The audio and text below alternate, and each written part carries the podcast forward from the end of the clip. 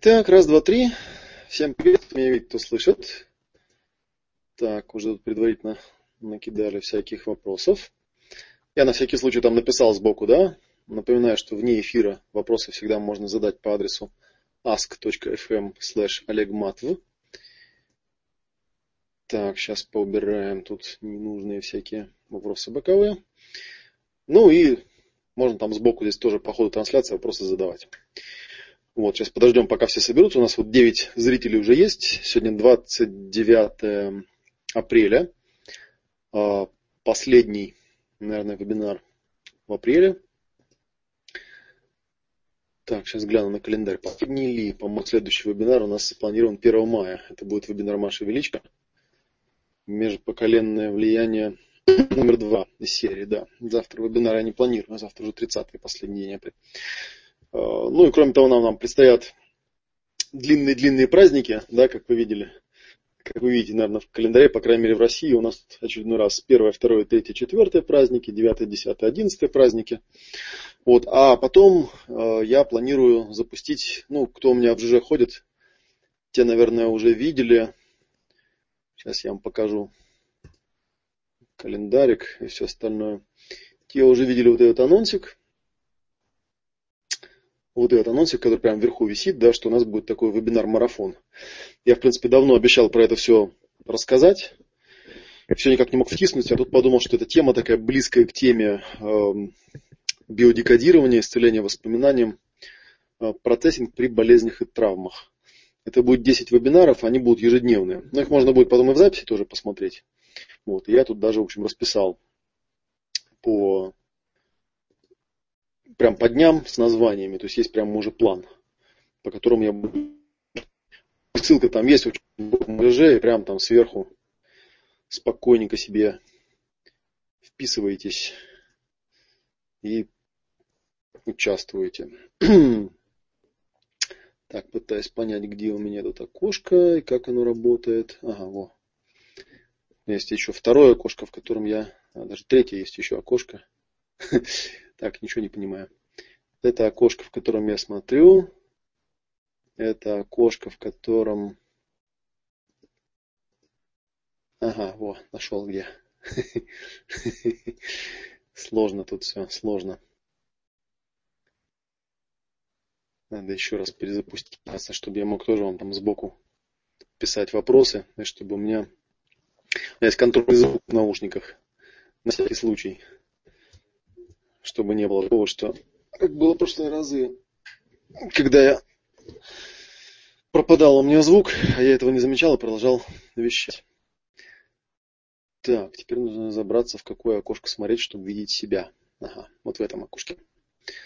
Так, в Казахстане отдыхаем долго-долго. Ну, да, это хорошо. Так, ссылочки я пока сбоку оставлю. Так, ну и давайте, давайте, давайте начнем наше вещание. Собственно говоря, Включаю слайды. Хоп. Так, сегодня у нас вечерний ом номер 12. Это вы на экране видите эм, адрес мой олегматвеев.тл, там такая визиточка как бы, да, 29 апреля. Ну, вот сегодня у нас такая немножечко, может быть, сборная солянка, но тем не менее, что есть действие, что я рассказываю. Позитивное целеполагание, негативные и позитивные эмоции. И немножечко я там коснусь темы ненасильственного общения. Э, я уже говорил, собственно, что затравка была связана с тем, что кто-то что-то спросил про негативные эмоции, по-моему, в Ask.fm. Ну и, собственно, я решил на это ответить, коротко ответил, потом подумал, что про это можно сказать. Вебинар сегодняшний открытый, он бесплатный. Вот. Но потом попозже мы, наверное, в магазине сделаем отдельный товар, где можно будет купить там аудиозапись, э, слайды, дополнительные материалы, вот все то, что я сегодня буду показывать, потому что сегодня будет тоже много всякой разной практики, как вы увидите.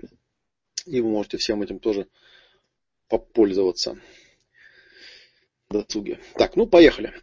Собственно говоря, да, такая маленькая вводная часть. Частые вопросы, как обычно, запись вебинара будет. Она будет на канале в YouTube. В принципе, по той же самой ссылке, по которой вы сейчас заходили, по ней же можно будет зайти и на сам вебинар. Также он будет, в принципе, в этом посте, который в ЖЖ э, с фреймом. Трансляция там будет заменена на запись. Это Google делает автоматически, тут от меня никаких усилий не требуется. Сама запись появляется с некоторой задержкой после завершения вебинара, то есть вебинар завершается, запись появляется. Вопросы, соответственно, вот если вы сейчас зашли в трансляцию, э, потому что те, кто смотрит в записи, ну, те, кто вот будет позже смотреть в записи, для них это уже не актуально, а для тех, кто сейчас в записи смотрит, те могут вопросы прямо там вот сбоку задавать. Вот. Ну, или если вы не в трансляции, или просто хотите, чтобы я более развернуто ответил письменно, может быть, со ссылками какими-то, то вот заходите по этому адресу, я уже проговаривал, ask.fm slash пишите туда свой вопрос, я на него отвечу. А, все ссылки на мои ресурсы, на сайты, на блоги и так далее с этого момента всегда неизменно будут вот по адресу olegmatveев.tel. Так что туда вот можно заходить. Так, ну и, соответственно, я буду периодически поглядывать на то, не задают ли каких-то вопросов. Ну, вот, остальное, в остальное время буду смотреть здесь на слайдике. Так, ну, на этот слайдик посмотрели. Ну и поехали. Вот первая, на самом деле, первая тема, которую я зацепил, и которую я хотел бы рассказать. Я ее зацепил довольно случайно, просто просматривая слайды. Я сейчас компилирую, а, я его назвал суперкурс близких отношений который будет представлять собой такой большой, мощный э, дистанционный курс, представляющий собой компиляцию из э, двух ом-ответов 2013 года, первый из которых был посвящен книге «Страсть супружества», а второй книге Дэвида Шнарха «Близость и желание». А третий, который был посвящен, ну, изначально я планировал, что я третьей книжке посвящу, потом, просмотрев эту книжку, понял, что это, в общем, галимая компиляция, там, в общем, ничего такого особо интересного нету. Вот, поэтому, в общем, передумал и в итоге рассказывал просто про процессинг. Вот. И в итоге, когда стал все это собирать в кучу, потому что там многие вещи я импровизировал, они просто сами подтягивались, я понял, что в принципе можно взять все тематические мои семинары, а к тематическим семинарам относятся ясные эмоции, которые сегодня буду упоминать, ясные роли и цели, и ясные отношения. Это э, пятый, шестой, седьмой модули Академии ясного пулинга. Вот, и можно из них сделать такой как бы мощную компиляцию, где все эти материалы будут последовательно соединены.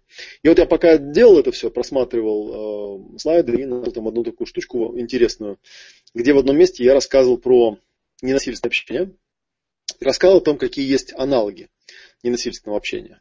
Ну, если вы помните, ненасильственное общение, собственно, предназначено для того, чтобы, э, во-первых, научиться адекватно общаться с другими людьми, э, во-вторых, Эм, адекватно понимать себя, доносить какие-то свои эм, запросы, потребности, строить отношения. Ну, то есть, в принципе, это имеет непосредственное отношение э, к теме э, простраивания взаимодействия между людьми, в том числе и в близких отношениях и так далее.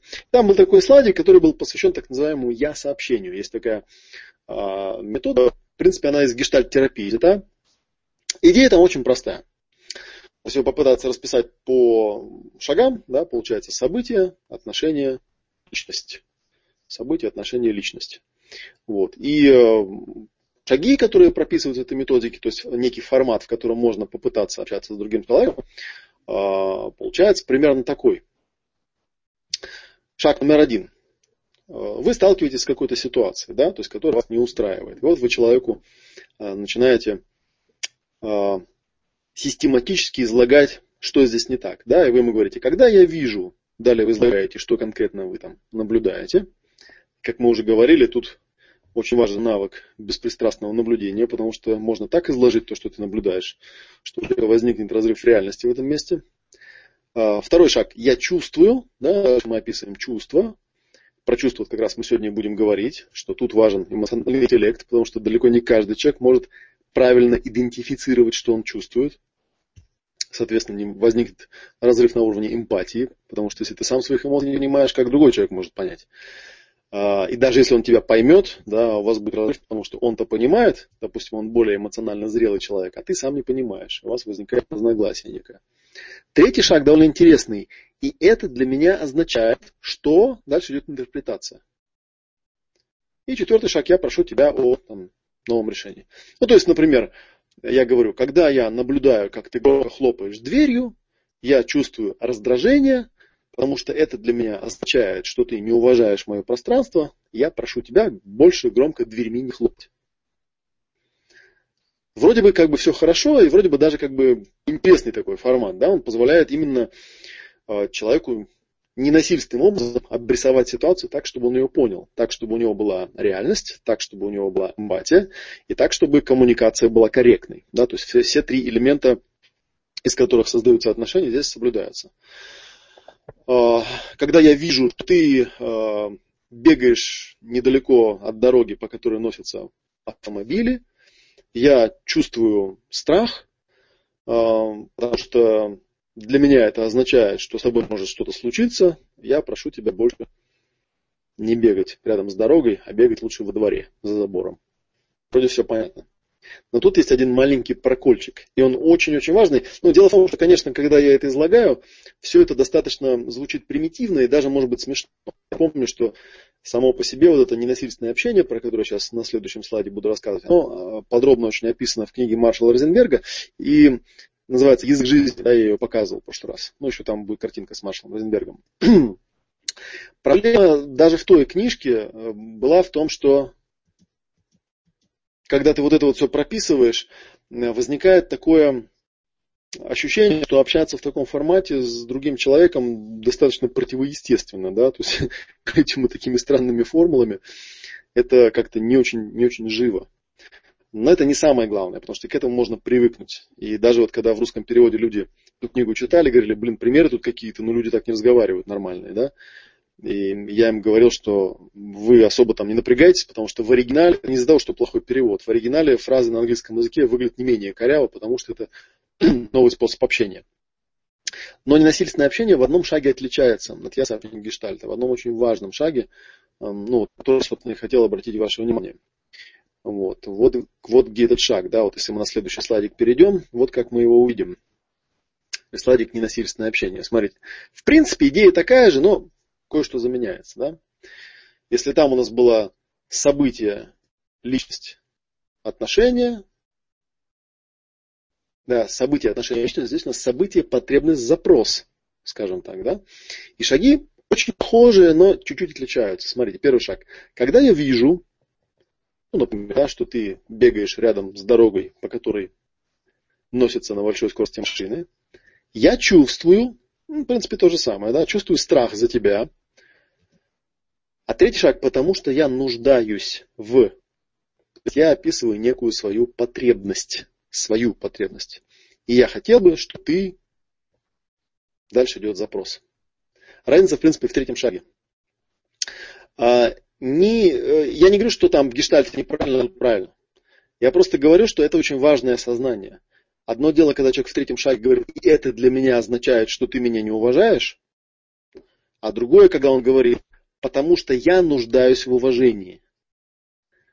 В первом случае, видите, человек на самом деле выносит некое суждение, это суждение необоснованным может оказаться. И может сам с собой э, тем самым породить некий разрыв. разрыв в отношениях, потому что, ну, человек начнет спорить, да, он начнет доказывать, например, что меня уважает на самом деле, а то, что я ему сейчас там проговорил, это типа мои галлюцинации. Вот, и он, в общем, будет прав, на самом деле, как ни странно. Вот, поэтому в этом плане это очень важный моментик, который э, связан, наверное, с ответственностью. Тут вот недавно мне в ленте попадалось одного человека определение ответственности. Я с удовольствием повторю, что у ответственности есть очень классное определение, которое я вам рекомендую ну, как запомните, использовать, что ответственность – это готовность принять на себя статус источника того, что происходит. Соответственно, когда я вот в таком формате проговариваю, да, когда я, ну вот у э, в дополнительных материалах, в принципе, есть такая раздаточка стандартная, алгоритм ненасильственного общения, да, по материалам Маршала Розенберга. И тут вот подробно все расписано с определениями когда я вижу, там, что ты э, бросаешься камнями в других детей, я чувствую, ну, тут нужно это чувствую, да, вот это, собственно, тема нашего вебинара сегодняшнего. Видите, какой тонкий момент, да, проваливается. А что я чувствую? Вот я вижу, что, допустим, мой ребенок бросается камнями в других людей, в других детей. Что я чувствую? Вот попробуй, опиши. Обратите внимание, я не обвиняю его в том, что я это чувствую. Я это чувствую, потому что, ну, в третьем шаге написано, почему я это чувствую, да, потому что у меня есть определенная потребность внутренняя. Вот. Это может быть что угодно, да, начиная от потребности лично выглядеть в глазах других родителей, которые находятся рядом, до страха, что мне эти другие родители навешивают люлей за некорректное поведение моего ребенка, ну и так далее, и так далее. То есть тут, в общем, все не так очевидно. Вот. И потом, соответственно, да, последний шаг выразить словами, что обогатит мою жизнь без каких-либо требований. Вот алгоритм очень простой получается, да. Тут, так, что там подлистывается. Внизу вот тут написано, да, наблюдение, чувство, потребность, запрос. То есть не наблюдение, чувство, интерпретация, запрос. Потому что тем самым мы пропускаем очень важный глубинный момент. И, собственно говоря, этот важный глубинный момент, я сильно подозреваю, почему он пропускается. Я думаю, что он как раз пропускается из-за чего. Ну, вот как я обычно, когда рассказываю эту тему там, про насильственное общение, тут ну, можно к слайдам опять вернуться, да, к нашим слайдикам. Я вот как раз э, на следующем слайдике выложил наше любимое, уже, наверное, проел всем мозг этим упражнение ТТ. упражнение ТТ, э, в котором, собственно говоря, все вот эти вот шаги, э, ну, так изображаются графически, да. То есть первое, есть некая конкретная ситуация, да, мне нужно описать на уровне конкретных наблюдений. Да, эта ситуация меня как-то эмоционально вовлекла. Я ее выписываю на уровне наблюдений, тут все понятно, это общая реальность. Второе, мне нужно идентифицировать мои чувства и эмоции. Это вот трудная задача. А, во-первых, она сама по себе трудна. А во-вторых, если я этого не сделаю, то, собственно, я не смогу сделать шаг номер три. Потому что шаг номер три это вот как раз попробовать э, обнаружить, в чем состоит моя потребность, да, моя нужда. И как здесь написано, более вот обобщенно, да, мои желания, ожидания, потребности и намерения. Если я свои чувства и эмоции расшифровывать не могу, то я никогда не расшифрую, в чем стоят мои потребности и намерения. Опять же, да, эмоции мы даем четкое определение. Эмоция – это действие, которое ты собираешься сделать, осознанно или бессознательно, это уже другой вопрос. Но еще пока не сделал. Но уже собрался, вот намерение излучилось. И фишка в том, что намерение само по себе, его почувствовать невозможно. А вот эмоцию почувствовать можно. И если я умею эмоцию идентифицировать и расшифровывать, то я могу увидеть, что за ней стоит. То есть я, э, сделав шаг 2, открываю себе дорогу к шагу номер 3. Ну, а если я уже там делаю вторую букву Т, да, ну, может, не очень это очевидно, э, почему он называется упражнение ТТ, но я еще раз проговорю, да, прописывается ситуация, подчеркивается, делится на две колонки. Получается графически как буква Т такая. Вот. И, соответственно, в левой колонке пишутся мои чувства и эмоции, в правой колонке пишутся мои желания, ожидания, потребности, намерения. Выписал, окей. Теперь я делаю вторую букву Т, то есть опять подчеркиваю, делю на две, и теперь пятый шаг. А, ну там четвертый шаг, он такой медитативный, как бы, да, я смотрю на первое, второе, третье, смотрю, насколько это все вот полностью выгружено. Потому что иногда бывает, выгрузив эмоции, я нахожу какие-то потребности, а выписав потребности, что-то вспоминаю саму ситуацию. То есть происходит такая синхронизация между этими тремя пунктами и нужно сделать паузу, да, помедитировать немножко над этим, убедиться, что я полностью все выгрузил, полностью все понял про себя.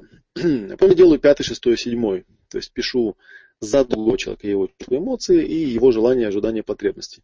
Как вы понимаете, тут уже требуется некая продвинутая способность, чтобы, собственно, разобраться, что там у него. А, ну, вот если посмотреть на эту раздаточку про ненасильственное общение, то тут э, этому э, действию, пятому, шестому, седьмому шагу посвящена правая колонка.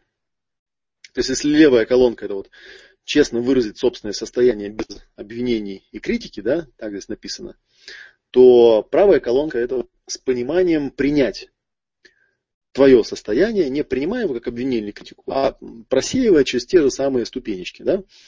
Очевидно, что человек что-то наблюдает, да, он что-то видит, даже если он сам этого вам не, не может проговорить, у него там проблема, допустим, да, он чувствует что-то по этому поводу, очевидно, если сам не может расшифровать свои эмоции. А, и он чувствует это не просто так, а потому что есть какие-то желания, ожидания, потребности, намерения, да, которые, очевидно, пока еще не реализованы, не удовлетворены, не доведены до конца, а эмоция уже пошла. Вот. Если вы типа поймете, что ему нужно, то вы сможете, собственно говоря, ответить на вопрос, как можно наиболее оптимальным образом уладить потребности всех людей, которые с этим вот с этой ситуацией в данном случае связаны. Вот. И тем самым это тоже, в общем-то, это оборотная сторона эмоционального эффекта. Да? Одно дело научиться в себе распознавать какие-то эмоции, а второе дело это вот как бы таким э, проективным способом научиться распознавать эмоции других людей. И тут тоже важно, да, важно сначала выгрузить все свое, чтобы как бы очистить пространство, а потом уже, собственно говоря, лезть другому человеку в душу, да, и пытаться понять, что там у него. Потому что если свое не выгрузили, то, в общем, оно будет всегда упираться в то, что вы будете заниматься так называемой проекцией. Да? То есть другому какие-то чувства, которых на самом деле у него нет, а на самом деле это просто ваши собственные чувства, которые вы э, переживаете, ну вот отчуждаетесь от них, приписываете другому человеку. Это так называемая тень. Да? Карл Юнг называл это словом тень. Свои эмоции воспринять не могу, поэтому, но чувствую, да, но приписываю поэтому другому человеку. У меня такой вот как бы трюк есть интересный. Вот. Ну и чтобы вот эту тему как-то довести до чего-то, я напомню, да, что в принципе то же самое коррелирует и с вот этим кусочком из матрицы способностей. Слева там состояние намерения, да, еще раз вот обратите внимание, да, что такое намерение. Намерение это как бы хочу сделать, пока еще не сделал, да, и вот я в неком таком промежуточном состоянии нахожусь. Я еще до конечного результата не дошел. Но энергетика уже идет. И вот эта энергетика ощущаемая, она ощущается и обозначается человеком таким странным туманным термином намерение. Но какие-то стадии можно наблюдать. И то, что можно наблюдать, изображено, точнее прописано да, в правой э, стороне вот этой вот таблички. Осознанность и присутствие, наблюдение того, что есть, чувства, эмоции, или там чувство поведения в некоторых вариантах матрицы я пишу, потребности и цели, потребности внутри, цель снаружи, желание, замысел, запрос и, собственно говоря, идеальная ситуация, к которой все это должно прийти. Как мы уже говорили, собственно говоря, разрыв происходит в той, в той ситуации, когда, или в том случае, когда существующая ситуация не совпадает с тем, что здесь называют идеальная ситуация. При этом обратите внимание, что осознанность человека может не протираться далеко. То есть человек может на самом деле оставаться на уровне наблюдения того, что есть, или даже наблюдения того, что ему кажется. Тем не менее, реакция будет присутствовать, несмотря на то, что идеальная ситуация, желания, потребности, чувства, эмоции будут оставаться совершенно в бессознательной области, то есть он их сам четко сформулировать не может. Тем не менее, он все это проявляет, поэтому задача, которую мы ставим, она не столько попадает под категорию общения, сколько попадает под категорию самопрояснения. Вот. Ну и, собственно говоря, тогда мы можем максимальную пользу из этого всего извлечь, а, работая ну вот, с конфликтами, с разрывами, с расстройствами, с огорчениями, с обидами, с ссорами, с спорами, именно как с чем-то, что позволяет познать себя. Каким образом это позволяет познать себя? Ну, это позволяет вам понять, какой идеальной ситуации. То есть, когда вы все это будете прорабатывать в вот этом формате, да, эм, это позволит вам понять, в чем ваша идеальная ситуация, какие у вас есть желания, какие потребности и цели, какие чувства и эмоции. Ну и по сути, если, допустим, уравнение по наблюдению того, что есть, эм, это когда такая практика, которую нужно практиковать неформально каждый момент в своей жизни, то вот к чувствам и эмоциям неплохо бы дать какую-то технологию. Вот. Ну и если тут вот чуть-чуть вернуться назад, дайте я вам сейчас чуть-чуть ну-ка так, escape, или как там отсюда выйти. А, вот отсюда надо escape. Если я вот чуть-чуть назад вот сюда вот вернусь, вот на этот слайдик, да, про ненасильственное общение, да, обращу внимание, что, конечно, с моей точки зрения, вот этот третий шаг, который здесь указан, да, потому что я нуждаюсь в, он такой более просветляющий, чем и это для меня означает. Хотя, конечно, можно посмотреть и на то, и на другое. Потому что это для меня означает как, и как я уже говорил, в принципе, когда я делаю вот в упражнении ТТ, пишу для другого человека, его чувства, эмоции, его желания, потребности, конечно, я на самом деле пишу, э, ну, как бы предполагаемые его чувства, эмоции, предполагаемые его желания, ожидания и потребности. И вы всегда можете взять, если вы, например, семейная пара, написать каждый со своей стороны, потом сравнить, посмотреть, насколько оно у вас совпало. И вот насколько оно совпадет, настолько оно и будет э, показателем того, что у вас действительно между вами присутствует реальная эмпатия.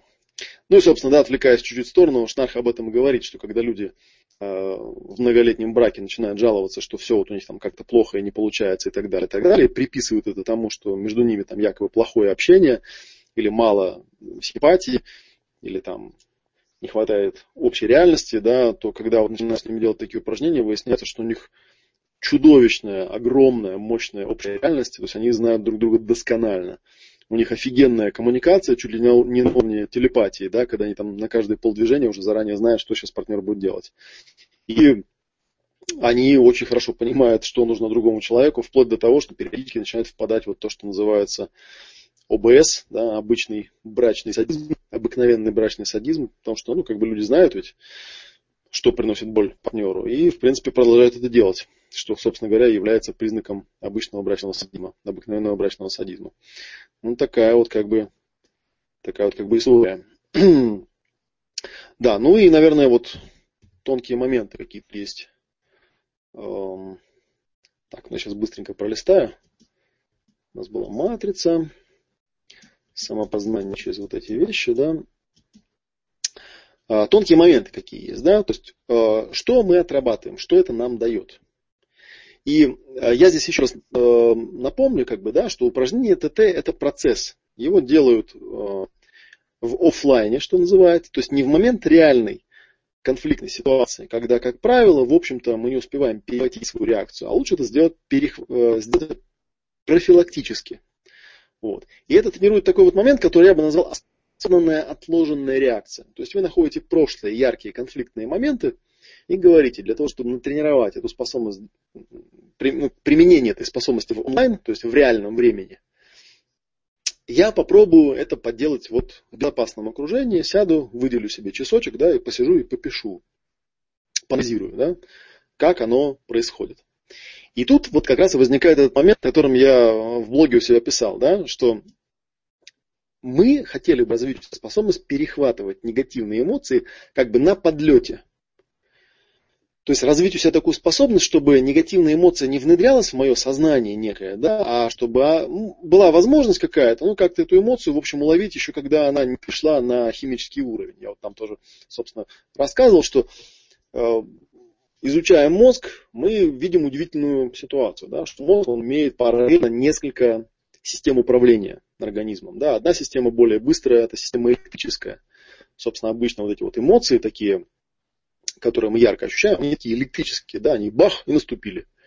Вот. А после этого организм, если эта эмоция какое-то время держится, электрическая, он переходит уже на химию, то есть он задействует эндокринную систему, гормоны и прочие всякие такие штуки, и уже запускает такие а, долгоиграющие состояния. Это могут быть как радостные состояния, так и не очень радостные. Да?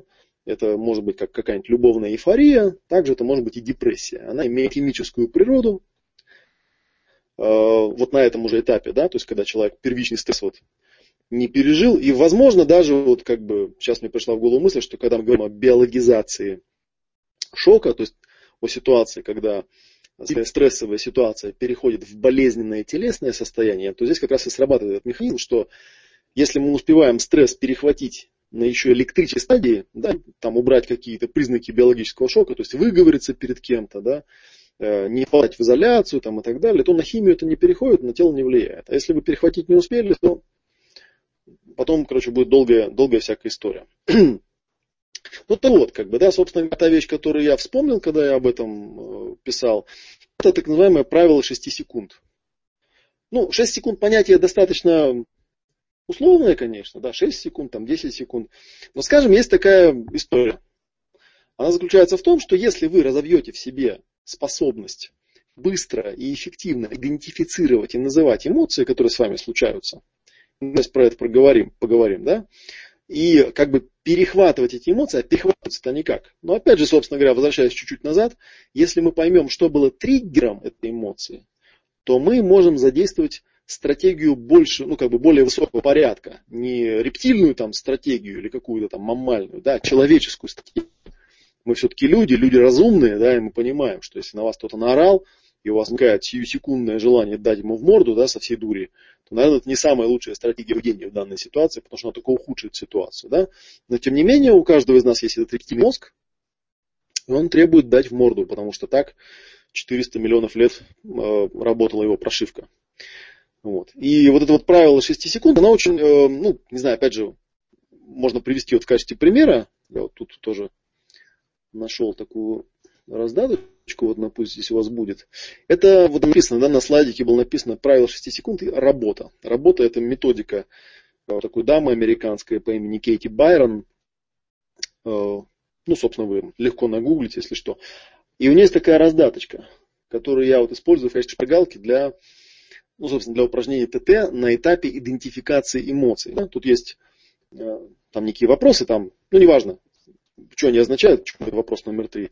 А, два первых листа этой раздатки э, перечисляют э, эмоции и реакции негативного характера, да, вот они там разделены прям на категории, там злость, подавленность, замешательство, беспомощность, безразличие, страх, обида, печаль и осуждение. А две вторые страницы, они нам собственно говорят, э, перечисляют такие более позитивные состояния, да, открытости, любви, счастья, интереса, да, некая жизнь как состояние такое, да, позитив, спокойствие, сила и расслабленность. Ну, собственно, я даже эту раздаточку потом оставлю, да, мы еще к ней будем возвращаться, мы еще о ней поговорим, потому что мы будем использовать упражнение, которое сегодня хотел с вами сделать.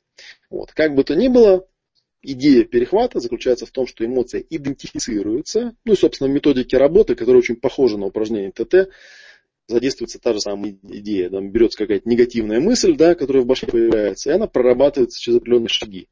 И один из этих шагов это посмотреть, какие эмоции возникают в тот момент, когда начинаешь вот думать какую-то ерунду. Типа там, у меня ничего не получается. Да? Какие эмоции? Вот такие эмоции. Ну и начинаю вот с этим вот как-то как взаимодействовать. Вот, что касается вот упомянутого мозга, давайте я вам картинку покажу, потому что, собственно, э, кто может не знать, да, такую тему, хотя она сейчас очень популярная, тема триединого мозга. Теория эта была придумана еще в 70-х годах э, неким товарищем по имени Макнил. Вот. Она представляет собой, несмотря на то, что с тех пор эту теорию очень сильно критиковали, опровергали, говорили, что все это ерунда, тем не менее, еще раз я проговорю, чисто функционально она нас полностью устраивает что у человека есть рептильная, так называемая, э, рептильный шаблон поведения, это стимул, реак... стимул реакция. Стимул реакция. Вот, собственно, он в основном и превалирует у людей не очень осознанных. Вот. Есть лимбическая система, или мозг млекопитающих, или маммальный мозг, я его там упоминал, ну или эмоциональный мозг, да, по-другому. Это вот как раз некая дополнительная система, которая считывает эмоции окружающих людей, окружающих существ, как бы, да, и пытается предсказывать, что они будут делать. Нас вот больше всего интересует. И, собственно, новая кора или неокортекс, которая формирует некую стратегию поведения. Когда мы практикуем упражнение ТТ, мы, собственно, прямо вот практикуем э, технологию развития своего вот этого неокортекса да, посредством отслеживания того, что за информацию нам поставляет рептильный и лимбический мозг. Получается такая как бы э, система до триединого человека. Есть неокортекс, да, это некое программирующее начало, собственно, сознание в том виде, как мы его понимаем. Это лимбика, эмоции, да, эмоция, то, что двигает. Ну и это рептилия, да, к которой, в общем-то, не сворачиваясь, можно грубо сказать, что это тело. Это вот всякие телесные реакции. Ну, соответственно, когда мы с этим работаем, да, мы стараемся все вот эти элементы отслеживать, что опять же нас возвращает к известной э, теории, которую часто рассказываю, как мы работаем с переживаниями. Да? Переживание это картинка, телесное ощущение, эмоция и мысль, которая образует такую интересную аббревиатуру смешную. Кто М? Да? Картинка, телесное ощущение, эмоция, мысль.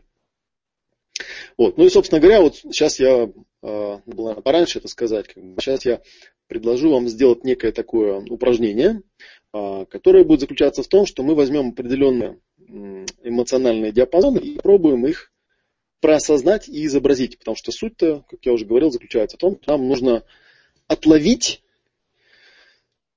то, каким образом в нашем теле, в нашем пространстве, в нашей рептильной лимбической системе появляются вот эти самые негативные эмоции. Вот, нам такое самое интересное упражнение. Но для этого упражнения нам нужно, нужны будут какие-нибудь цветные фломастеры, ну или в принципе вы можете взять вот бумагу сейчас и ручку, даже если у вас нет цветных фломастеров, но если у вас где-нибудь есть под рукой там цветные какие-нибудь мелки или цветные фломастеры, и какое-то количество, какое-то количество бумажек, да, на которых можно рисовать, то вот давайте сейчас возьмите эти бумажки, подготовьте. А я вам пока немножечко еще порассказываю, а, что мы будем рисовать, да, и какие были предварительные эксперименты уже в этой области приведены. Мы с вами будем изображать эти вот раз, два, три, четыре, пять, шесть, семь, восемь, девять, десять, одиннадцать, двенадцать, тринадцать, четырнадцать, ну, пятнадцать, шестнадцать, семнадцать, восемнадцать. Восемнадцать эмоций. Ну, особо много времени я на это не буду давать, как бы, да, но тем не менее, потом сможете отдельно это сделать. Какая примерно, в принципе, мы это делали на семинаре «Ясные эмоции», мы рисовали вот такие штуки, да, у нас каждый э, студент получал такую вот пачку бумажек, да, на которой был изображен просто контур тела. И, соответственно, предлагалось с помощью цветных фломастеров э, настроиться, ну, настроиться на определенную эмоцию и цветными фломастерами изобразить, в каком месте тела происходит вот эта вот реакция, вот эта вот эмоция, да, какого она там цвета, какой она формы, какого размера и в каком направлении движется, если у нее есть направление. Вот. Ну и люди рисовали вот такие всякие картинки. Я не знаю, хорошо там видно, нет. Вот. Это было очень-очень интересно. Вот недавно, кстати говоря, где-то в интернетах тоже очень сильно пиарили, очень похожий проект. Ну, вот мы этого не делали, мы просто делали как вот все участники рисовали, допустим, какую-нибудь одну эмоцию. Допустим, рисовали какой-нибудь так, не прочитать, что там. Вот скуку они рисовали на правой картинке. Да, и потом эти картинки вот так вот клали рядом и смотрели, что происходит. Вот. А в другом месте люди взяли, просто сделали такую, они ее обозвали тепловая карта эмоций. То есть они взяли все эти картинки, наложили. Вот, и у них получились вот такие вот, такие вот фигурки людей. Ну, соответственно, как бы, я не знаю, вот я думал, как бы, как вам это показать сейчас, как бы, да, и как эти фигурки до вас там донести. Ну, вы как-нибудь сами там нарисуйте вот такую обобщенную фигуру. Э, точнее, вам придется несколько раз ее повторить, да, ну, что-нибудь вот типа такого. Вот, ну, естественно, эту фигуру придется там какое-то количество раз повторить, какое-то количество раз прорисовать. Вот. Пока вы там все это обдумываете, все это готовитесь, мы с вами сейчас будем это делать прямо вот в онлайне. Я буду давать инструкции, а вы будете проговаривать. Я посмотрю, не задавали ли каких-нибудь вопросов тут. Так, какой временной лаг между физической и химической фазами мозга? Ну вот я от Марши Рейнольдс слышал вот эту вот историю про 6 секунд. Собственно говоря, почему я говорю правило 6 секунд. Как бы, да, считается, что если человек вот в течение там... Ну, я, наблюдая за участниками, понял, что на самом деле там, конечно, фаза это чуть-чуть побольше, да, она там 12-20 секунд, вот если за это время человек успел, как бы, да, мог перехватить осознать, что, а, вот она эмоция, а, вот она потребность, которая за ней. Как только он потребность поймал, триггер поймал, да, то все, в принципе, уже в химическую фазу не пойдет. так, намерение можно почувствовать. Ну, конечно, намерение можно почувствовать. Но намерение, вы на самом деле чувствуете эмоцию, а не намерение. Так, ну будем считать, что вы более-менее готовы. Я вам пока покажу одно, один интересненький такой сайт, сайт, где, собственно говоря, люди тоже вот э, использовали похожую методику для исследования эмоций. Сайт называется, давайте покрупнее сделаю, чтобы вам там можно было на экране хорошо видеть. Называется он emotionally vague, да, то есть эмоционально неконкретный. Они исследовали всего-навсего э, пять эмоций основных. Это anger, злость, joy, радость, fear, страх, sadness, печаль и love. Ну, это вот было к эмоции, любовь. Вот. Процесс был примерно тот же самый. То есть они давали людям задание некое, да, эти эмоции определенным образом изображать. И вот какие у них получились результатики. так, ну давай, прогружайся. Первый вопрос был, ну, очень интересный, он был, э, что заставляет вас чувствовать каждую из этих эмоций, да, люди там просто словами отвечали, они вот эти вот слова свели в такие таблички, тут что-то вот получилось такое, да. Соответственно, тут есть э,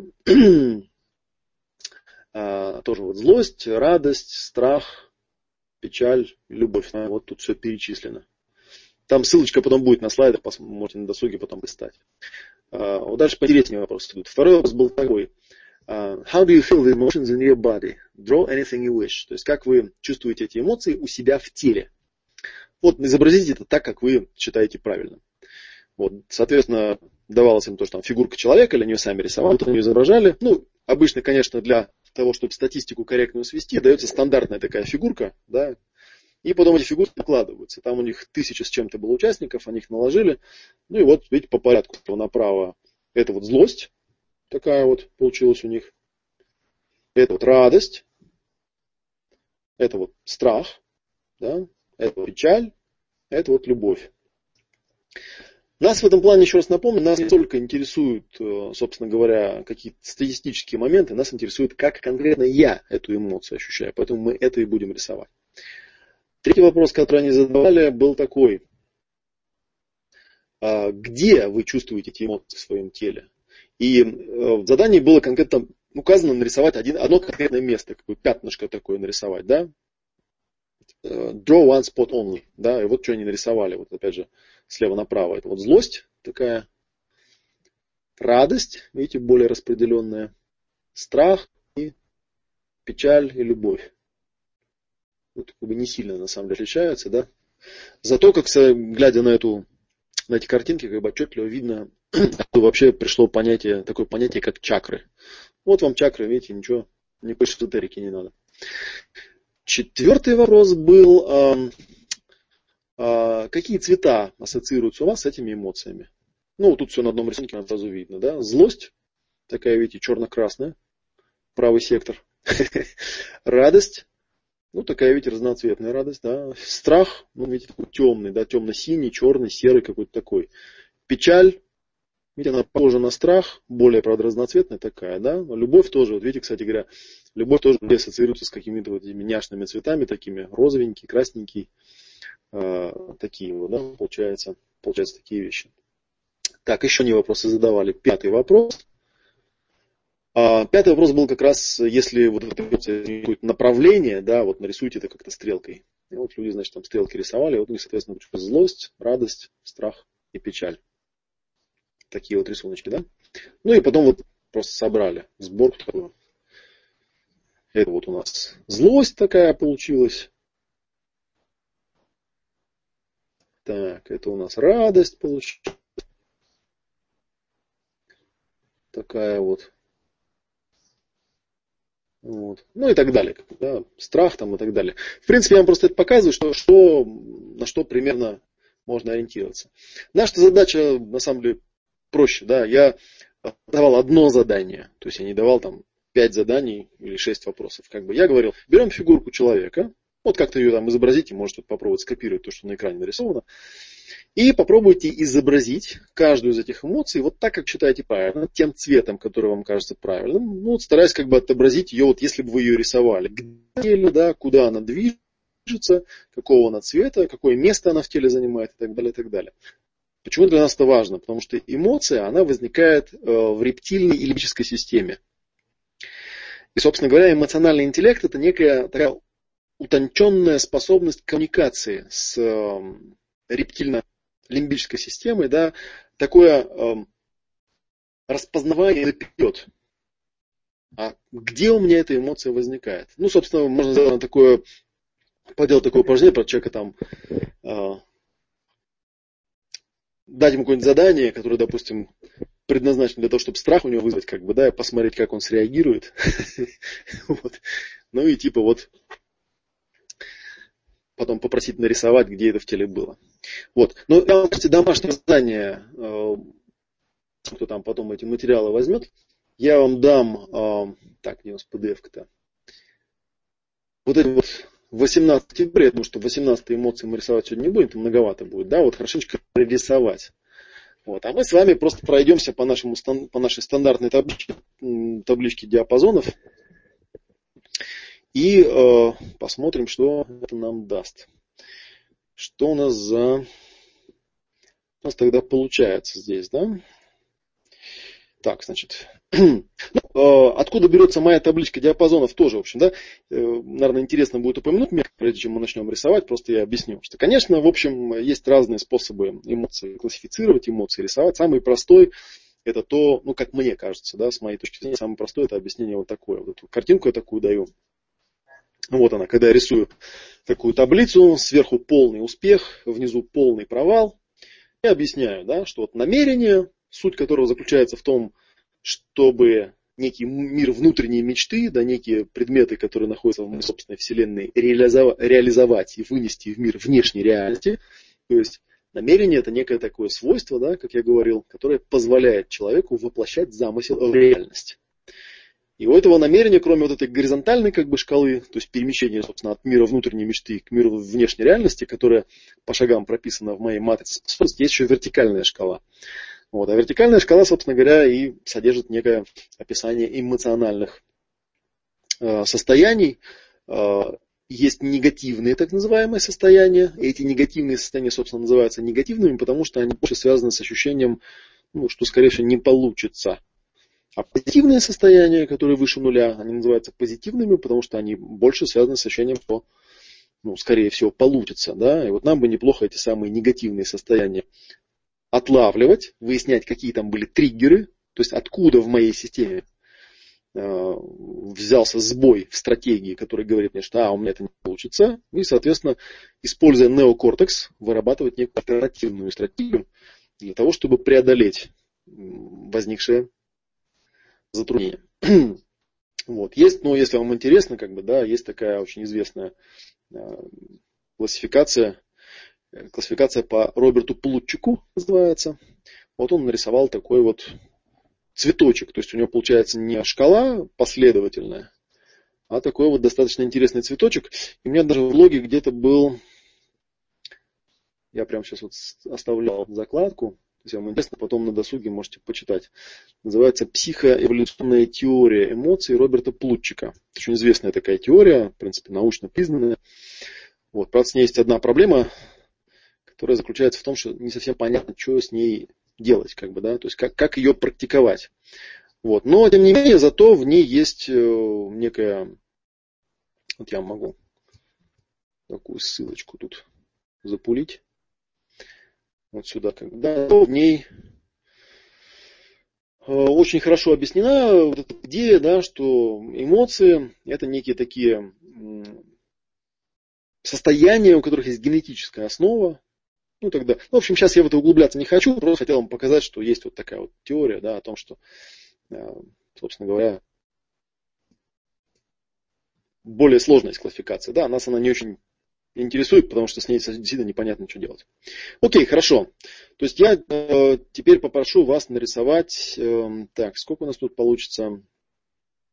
Раз, два, три, четыре, пять, шесть, семь, восемь, девять, десять, одиннадцать. Ну, в принципе, нас интересуют даже, наверное, позитивные-то эмоции нас не особенно интересуют, да, это может потом на досуге нарисовать. Я попрошу вас поизображать мне негативные эмоции. Соответственно, первое зада- задание, как бы, да, попробуйте нарисовать себе, ну так грубо, вот такого человечка. А можете такие закругленные руки-ноги ему сделать. Вот. И первое задание. Попробуйте изобразить, как у вас выглядит злость.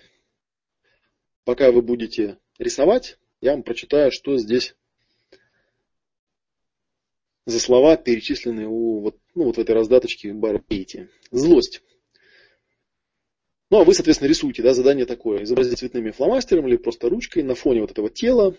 А, где-то эмоция возникает, размер, форму, цвет, куда она движется. Вот максимально ее отобразить. Итак, злость. Раздражаюсь, прихожу в гнев, враждебный, оскорбляю, недовольный, огорченный, ненавижу, неприятный, атакую, агрессивный, горький, разочаровываюсь, контролирую, возмущаюсь, опрометчивый, со злобой, неистовый, критикую, подлый, жестокий, мстительный, садистский, подлый, язвительный, взбешенный, возбужденный, неприязненный, чувствую отвращение, схожу с ума, сержусь, разгневанный, на повышенных тонах, противодействую, ругаюсь, резкий, ссорюсь, язвительный, бешеный, вспыльчивый, упрямый, непокорный, выхожу из себя, теряю терпение, несговорчивый, порицаю, вскипаю от злости, презираю, с сарказмом, властный, резкий, было уже, ядовитый, оскорбляю, показываю неуважение, ревную, меня достали, э, меня достали рукоприкладством, ору, кричу, жажду мести, отплачиваю тем же упреками. Конечно, на самом деле, да, каждое отдельное из этих состояний можно отдельно изобразить. И это уже будет такой апгрейд, да, более тонкий. более тонкое исследование эмоционального интеллекта. Но мы сейчас попробуем, в общем, злость. Попробуйте изобразить злость. Окей, теперь изобразите еще одного человечка на следующем листочке. И попробуйте изобразить подавленность. Подавленность. Встраиваюсь, опускаются руки, стыдно, включая бессилие, ничтожные, вина, неудовлетворенность, жалкий, подлый, уничижаю себя, ненавижу себя, дуюсь, падаю духом, ужасный, паршивый, отчаянный, отчужденный, плохой, пессимистичный, угнетенный, никакой, самокритичный, умоляю собственное достоинство, думай, хмурый, обескураженный, в плохом настроении, тусклый, безрадостный, поганый, мазохистский, неподвижный, сжатый, напряженный, замыкаясь в себе, впадая в отчаяние, а, безнадежный, ворчливый, дистанцированный, перепады настроения, несдержанный, придирчивый, невосприимчивый, наказывый, удрученный, капризный, сварливый, обремененный, негативный, закрытый, не в своей тарелке, без сил, чертовский, шаткий, недотрога, утомленный, осунувшийся, еле душа в теле, с опустившимися плечами, хилый. Прямо описание ПМС, блин. Такое. Ну вот. Ну вот пока я проговаривал, да, я рассчитываю, что вы а, более-менее изобразили, что там у вас получилось. Так, теперь еще одного человечка рисуйте. Следующий человечек у нас будет изображать замешательство. Да, замешательство. В сомнении, уверенно, нерешительно, озадаченно, смущенно, в колебаниях, стеснительно, утратив иллюзию, недоверчиво, дурное предчувствие, потерянный, неуверенный, стесненный, напряженный, под стрессом, некомфортный, сопоставляя факты, нечестный, надменный, с презрением, манипулируя с осуждением, с предрассудками, с желанием поспорить, повелительный, интересно, свысока, требовательно, сбитый с толку, отвлеченный, дезориентированный, эксцентричный, бешеный, краснеет от неуклюжий. Это у нас было замешательство.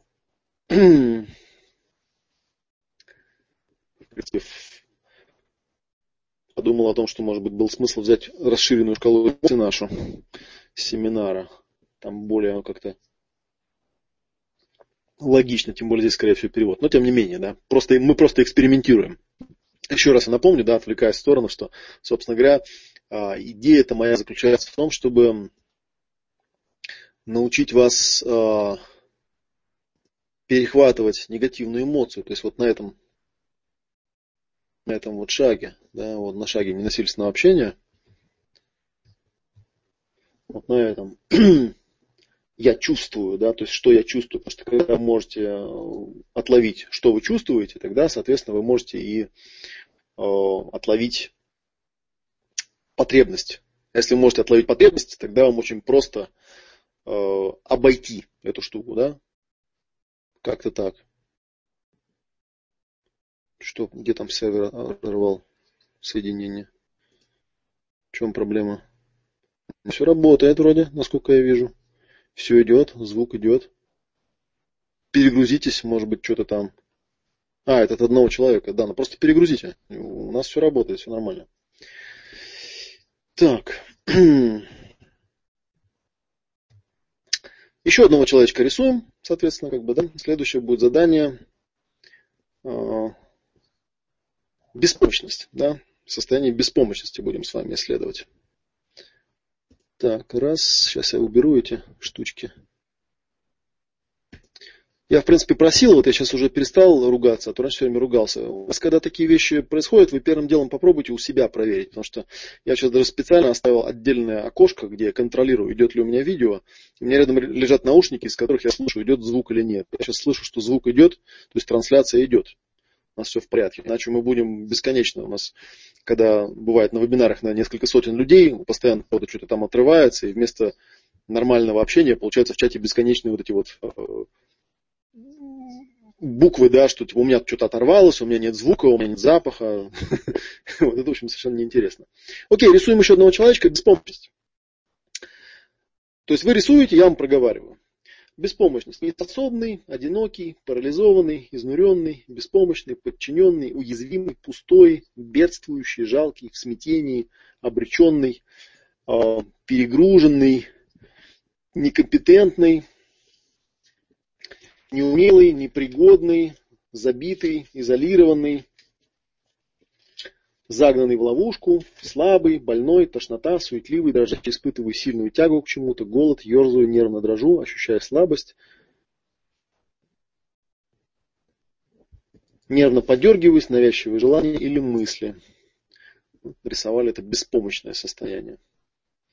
А почему это важно рисовать еще, да, это еще заключ... ну, как бы важность этого в том, что все вот эти вот э, вербальные описания, они довольно условные. Ну, как бы я сейчас проговариваю какие-то слова, они у вас вызывают какие-то ассоциации. У одного одни, у другого другие. Понятно, что все это очень довольно сильно отличается. Нам важно, чтобы вы это могли идентифицировать на более таком подспудном, что ли, уровне, да, вот непосредственно в момент, когда оно появляется. Вот появилось какой-то там в животе, чуть-чуть напряглось, вы уже отметили, оп, что-то моя тушка, что-то моя рептилия, что-то она испугалась чего-то, да? Так, надо смотреть, что там произошло. Вот. Ну, опять же, это можно использовать для проработки, потому что вполне возможно у нее рестимуляция.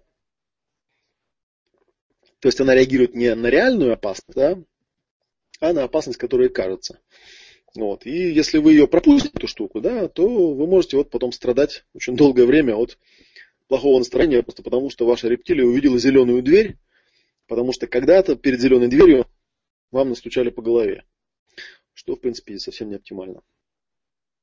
Так, ну еще вот, еще пять человечков нарисуем. Еще одного человека рисуйте. Следующий у нас будет безразличие.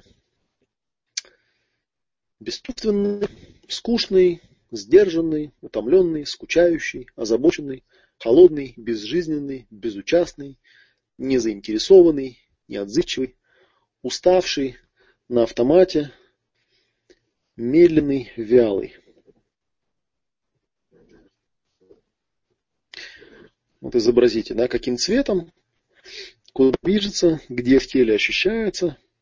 Так вот, насколько это получается. Окей, еще одного человечка рисуем. Следующий будет называться страх. Страх.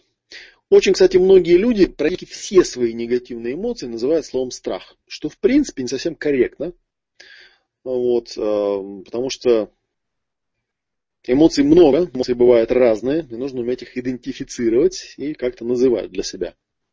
Кстати, каждый раз, когда я расширенную, эмоцию, расширенную шкалу эмоций показываю, мне приходится поговаривать людям очень важную вещь. Я им объясняю, а, что, собственно, название эмоций, да, это не то, что там не обязательно соответствуют реальному состоянию, а что у каждого они свои. Поэтому здесь половина слов может вот в этом описании не попадать в ваши ощущения страха. Вы будете думать, блин, ну это же не страх, это обида или это печаль. Тем не менее, страх вы как ощущаете. Страх у нас в расширенной шкале самый большой, кстати, диапазон в плане вот распознанных эмоций. Потому что это один из наиболее важных биовыживательных механизмов. Да? Страх – это желание спастись, правда? Итак, страх. Рисуем человечка под названием страх. Страшный, ужасный, подозрительный, беспокоящийся, встревоженный, в панике, нервный, напуганный, обеспокоенный, испуганный, робкий, шаткий, беспокойный, угрожают, трусливый, небезопасный, осторожный, в опасности, настороженный, плохое предчувствие, агрессивный, атакую, защищаюсь, враждебный, жуткий, осмотрительный, беспокойный, весь в себе, неподатливый, страдающий фобией, нетерпимый, взбудораженный, расстроенный, запутанный, остерегающийся, неприветливый, оцепенелый, непреклонный, параноидальный, закомплексованный, неподвижный, прикованный, с предрассудками, ненавижу, боязнь открытого пространства, думаю, что все на меня смотрят и смущаюсь. Страх. Нарисуйте, как у вас выглядит страх. Окей. Еще одного человечка нарисуем. Этот человечек будет называться обида. То есть берете опять, да, такой рисуете контур. Обидой у нас называться, подбираете цвет, место, направление, форму там и так далее. Обида. Подавленный, в мучениях, лишенный, страдаю от боли, истязаю себя, отвергнутый, раненый, обиженный, притесненный, испытываю боль, стал жертвой с разбитым стеклом, повергнутый в ужас, пострадавший, незаслуженно униженный, огорченный, оскорбленный, обособленный, в размолвке, возмущенный, страдающий, отдаленный, охваченный чувствами, шантажируемый, запуганный, скрытный, мною пренебрегает, мне не дают слова, умоленный. Вот такая вот обида. Окей.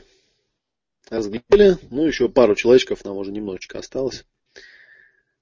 И пойду про позитив немножечко поговорим. Да? Под конец у меня позитив оставлен. Следующий человек называется печаль.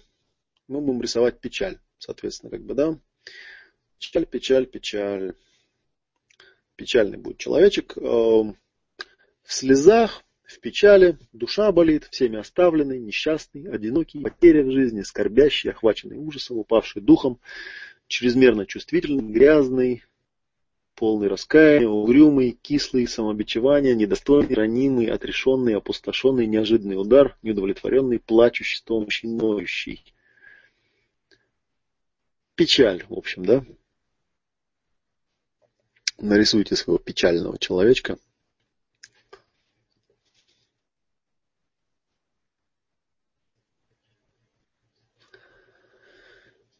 Ну и еще одного человечка нарисуем, да, этот человечек будет называться суждение. И тут про суждение у нас такое каменный, серьезный, суровый, нахмуренный, отталкивающий, вопиющий, чувствующий отвращение, несправедливый, атакованный, атакующий, бестактный, пагубный, любящий распоряжаться, напыщенный, упрямый, зловский, дрочливый, развязный, невнимательный, чинящий препятствия, грубый, разглагольствующий, дающий нагоняй, назойливый, тяжелый, фальшивый, поддельный, поверхностный, вымуштрованный, защищающий свою территорию, жалующийся, одержимый, непонятливый. Вот.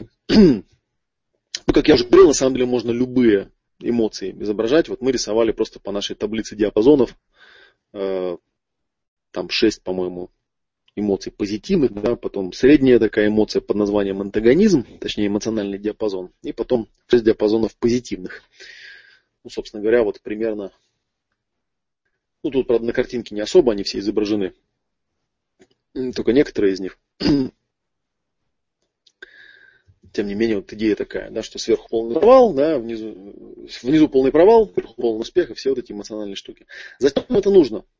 еще раз проговорим, потому что, мне кажется, это может не совсем быть понятным, как бы, да, поэтому я еще раз проговорю. Это, в принципе, коррелирует с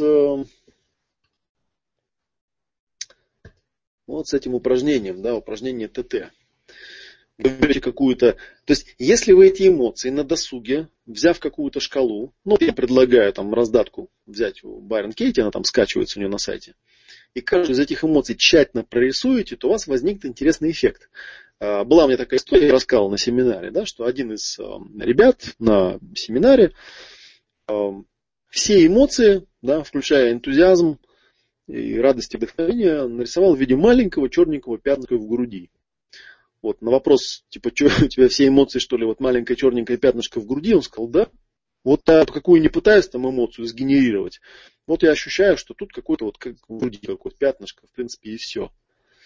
Естественно, это является явным признаком низкого эмоционального интеллекта. То есть человек плохо отличает эмоции друг от друга. Они у него все на рисунках выглядят одинаково. Вот. А потом мы стали делать такие упражнения. Ну, вот одно из этих упражнений, то, которое мы сейчас вот делали, то есть брали диапазоны и рисовали. Понятно, что можно этим заняться прям основательно, да, там взять какую-нибудь шкалу, как я уже говорил, да, и каждую эмоцию там тщательно прорисовать. Но вот видите, там экспериментаторы не особо увлекались э, на том сайте, который я вам показывал, да, они там взяли всего лишь 5 эмоций. Ну и то, видите, сколько интересного у них там наковырялось, как бы, да? Сколько всего они наковыряли про каждую, про каждую из пяти эмоций. Так соображаю, там где-нибудь есть, это все в кучу собрано. Похоже, что нету, да? Ну, я про этот сайт имею в виду. Там на слайдах он будет. Emotionally vague. Вот. И с этого момента у вас развивается такая штука. Тут попали в какую-то конфликтную ситуацию, да? Хоп, у вас какая-то эмоция появляется, вы ее тут же распознаете. Говорите, а, это старый добрый страх, а это старое доброе опасение. Чем больше эмоций вы сможете распознавать, тем легче вам будет понять, в чем дело. Потому что каждая эмоция всегда, ну, как бы эмоция когда эмоция является реакцией на что-то, да, она всегда связана с определенным шаблоном реагирования. И, соответственно, вы можете э, повышать как бы не просто там эмоциональный интеллект некий абстрактный, да, а повышать как раз вот это вот, то, что я называю осознанная отложенная реакция. То есть вместо того, чтобы тупо реагировать, как реагирует рептилия, Вы перехватываете эту негативную эмоцию, вычисляете, что это за эмоция, что, собственно, она пытается сделать. Вот. Ну и, собственно говоря, вы, выявив этот триггер, как бы, да, дальше вы идете не тем путем, который вам предлагает ваш 400-миллионный а, рептильный мозг, как бы, да, а той дорогой, которую ваш неокортекс считает разумным. Разумный. Ну, такая вот штуковина.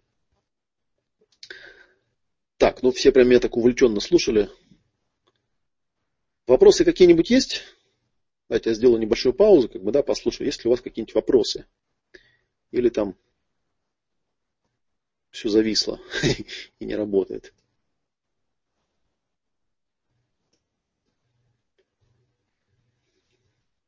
У меня вроде показывает, что работает, но как-то я напрягся из-за тишины. К тому же у меня что-то количество зрителей резко упало в статистике, которую я вижу. Страничку сам перекрою. Все работает. Так, раз, ставьте мне, пожалуйста, путики в чате, вот в вопросах и ответах, что вы меня слышите, вы меня видите. Упс. Это что такое?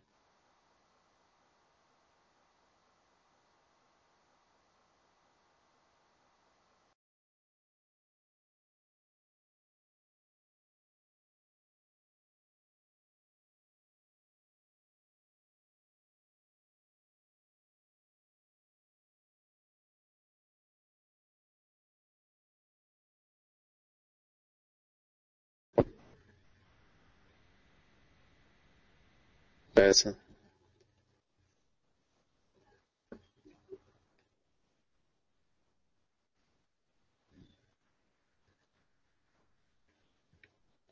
Алло, алло, слышно меня, видно меня? Кто там есть у нас на связи?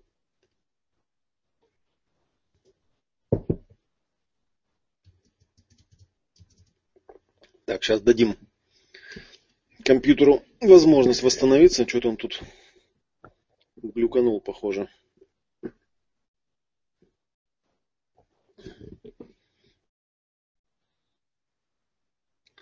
Так, так, так.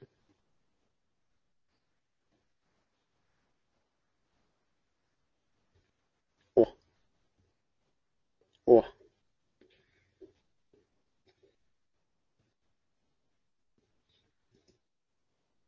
Раз, два, три. Так, о, я появился. Шесть зрителей. Так, вы там у меня есть? Меня слышите? Поставьте плюсики, пожалуйста, что вы меня слышите. Что вы меня видите.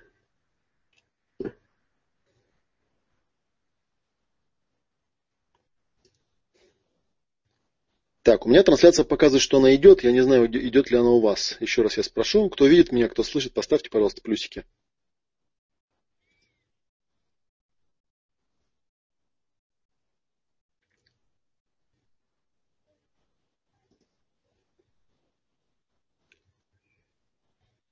Что-то видно сложное задание какое-то я задал.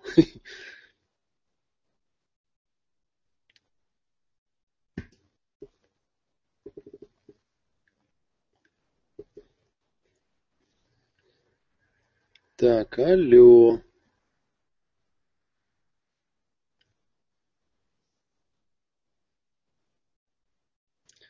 Так, слышно меня, видно? Слышно, видно? Алло.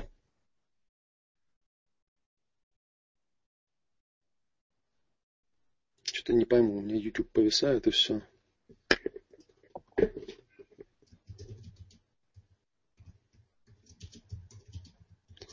Сейчас меня слышно, видно?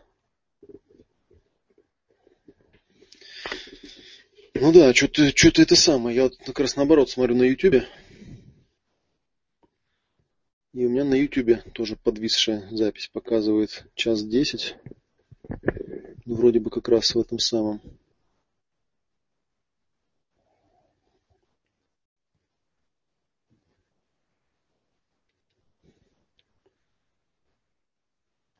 Так, зависало, зависало. Так, ага, вижу, вижу, вы меня тут начали отзываться.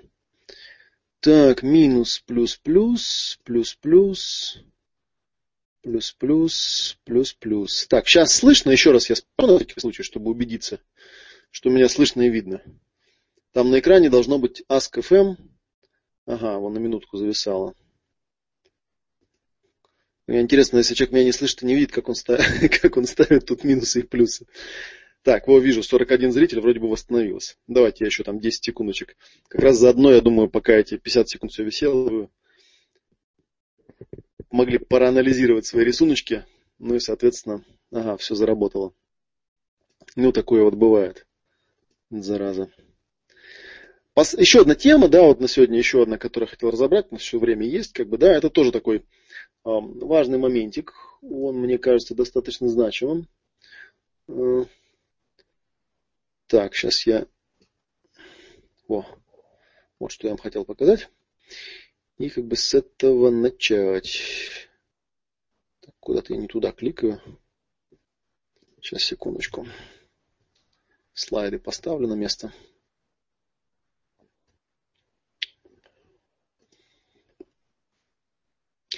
Там э, была такая речь, как бы, да, про, э, про такое явление или про такую методу под названием позитивное целеполагание. Вот я про него хотел сегодня рассказать. Ну, да, сейчас надеюсь, что у вас там все работает. Не буду это. Это, видимо, лично у меня, видимо, может зависло, потому что я параллельно открыл. То есть я как бы транслирую и параллельно еще смотрю. Может быть, этого. Сейчас оно работает нормально. Давайте еще раз поставьте мне, пожалуйста, плюсики, кто меня видит. А то у меня тут количество зрителей скачет туда-сюда. Как-то неудобно рассказывать, если нет убежденности, что меня кто-то слышит. Так. NVC, эмоции, тело. Так, это нам уже не понадобится. Приободряющий диалог. Следующая наша тема. Ладно, я буду рассказывать, потому что, судя по всему, у меня вроде бы тут трансляция идет.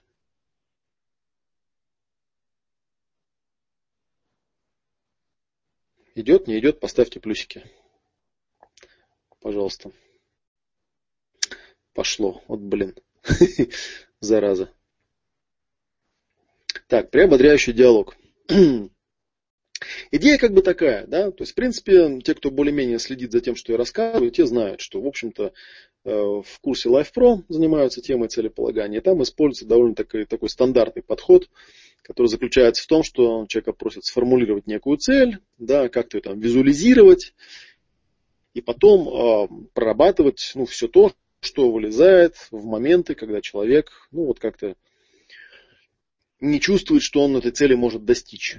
Вот. И это вроде бы как бы хорошая идея, но она на самом деле такая не очень э, ресурсная в плане того, что все равно ведь человек получается цель немножечко ставит как бы от балды, от потолка, а потом пытается себя под эту цель подогнать. А можно на самом деле подойти немножечко по-другому. То есть можно э, цель ставить, исходя не, ну, вот не с потолка, как бы, да, а от некой способности. Вот. Ну и, соответственно, вот как это выглядит. Вообще, на самом деле, есть э, у этой методики название. Она по-английски называется Appreciative Dialogue. Ну, что вот по-русски примерно можно было бы назвать как перевести как приободряющий диалог. Вот, и она позволяет вычислить некие способности, которые у человека есть, да, и потом на основании этих способностей увидеть какие-то возможности, разработать некий план, да, и определить, что можно или, можно или нужно сделать для реализации. Э, ну, Вообще это такое, как бы, в принципе, недавняя сравнительная разработка, такой, в общем, гуманный, более гуманный подход к постановке задач, потому что, ну, задачи можно ставить по-разному, да, то есть можно взять группу людей, дать им задачу и сказать, вот, короче, сделайте любой ценой, вот, они сделают, короче, всех накажем, да. А, можно долго их там коучить как-то, да, а можно на самом деле подойти вообще с другого конца.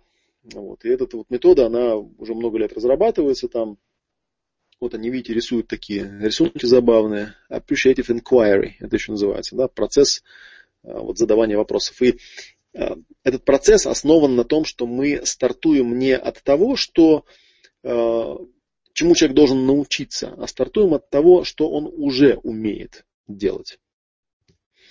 Вот. Ну и, собственно говоря, процесс выглядит примерно так. На самом деле я обнаружил, что я даже его проговаривал, но просто проговаривал не совсем в том контексте, потому что просто тупо не вспомнил, о чем были эти слайды. Идея примерно такая. Сейчас я попробую ее до вас донести. А, человеку предлагается найти некое идеальное переживание в прошлом. То есть оно берется из реального прошлого, когда что-то получалось. То есть когда у человека что-то очень хорошо получалось. То есть найди момент какой-нибудь, ну вот я даже в свое время там разрабатывал такую вот раздаточку для ролей. Там был такой первый шаг, да, вспомни какое-нибудь достижение, которым ты гордишься. Найди прям конкретный эпизод, когда ты реализовал какое-то достижение, найди пиковый момент и опиши картинку, телесные ощущения, эмоции и мысли. И вот человек берет и описывает это место, время и события, праздники, эмоции, удовлетворенные потребности, да, эмоциональное вот это ощущение, как там все получилось, дает этому подтверждение, может быть, эмоциональное. Тут, правда, это еще может увязываться, знаете, с тем, что, э, что я вот рассказывал в вебинарах про прокрастинацию. Там, в принципе, был один вебинар открытый, я там говорил о том, что очень часто прокрастинация наступает у человека от того, что он не умеет подтверждать свои достижения. Но сейчас мы не об этом говорим, как бы, да, а мы говорим о том, что мы предлагаем человеку найти эпизод в прошлом, когда у него, конкретно у него, что-то очень хорошо получалось. И сфокусироваться на этом эпизоде и описать его максимально. Когда он его описал, ему, соответственно, задается вопрос, да, а как ты туда попал? Конкретно, какие твои личные качества способствовали достижению этого переживания? То есть, что в тебе есть такого, что тебе вот дало это переживание? Что-то такое, что ты скажешь, вот я точно вот такой человек, для которого такое переживание, в принципе, естественно, потому что во мне есть такие свойства. И я там даже вот в одном из э, вебинаров это проговаривал, как бы, да, что это называется поиск ресурсов, в принципе, да, и тут очень важный момент, что когда мы запрашиваем у человека вот эти вот ресурсы, мы не имеем в виду то, что он сделал, это действие. Мы не имеем в виду то, чем он обладает в физическом плане, да, это просто имущество. Мы не имеем в виду каких-то людей, с которыми он там случайно оказался. И мы не имеем в виду то, где он оказался. Да? Мы имеем конкретно в виду способности, собственные качества этого человека, которые были проявлены в этом эпизоде таким образом, что его это туда привело. В принципе, в Life Pro это было, э, там у нас был такой тестик, и там был такой скромненький вопросик, был написано, какие позитивные качества я проявлял в этой области в прошлом. Вот как раз про это и идет речь как раз об этом. И это очень важный момент. То есть, это реальное событие из реального прошлого, оно позитивное, там все это получилось, и там это свойство у человека было, и его нужно просто оттуда выудить. Да, и вот каждый человек прямо выписывает это. Да? Соответственно, если с группой мы работаем, то мы, получается, идем таким э, обратным ходом. Не от цели, не от задачи, а от конкретных людей. Каждого человека в группе просят вспомнить какое-нибудь событие, ну или ряд событий, да, это можно прорабатывать как отдельную сессию, где у него все получалось.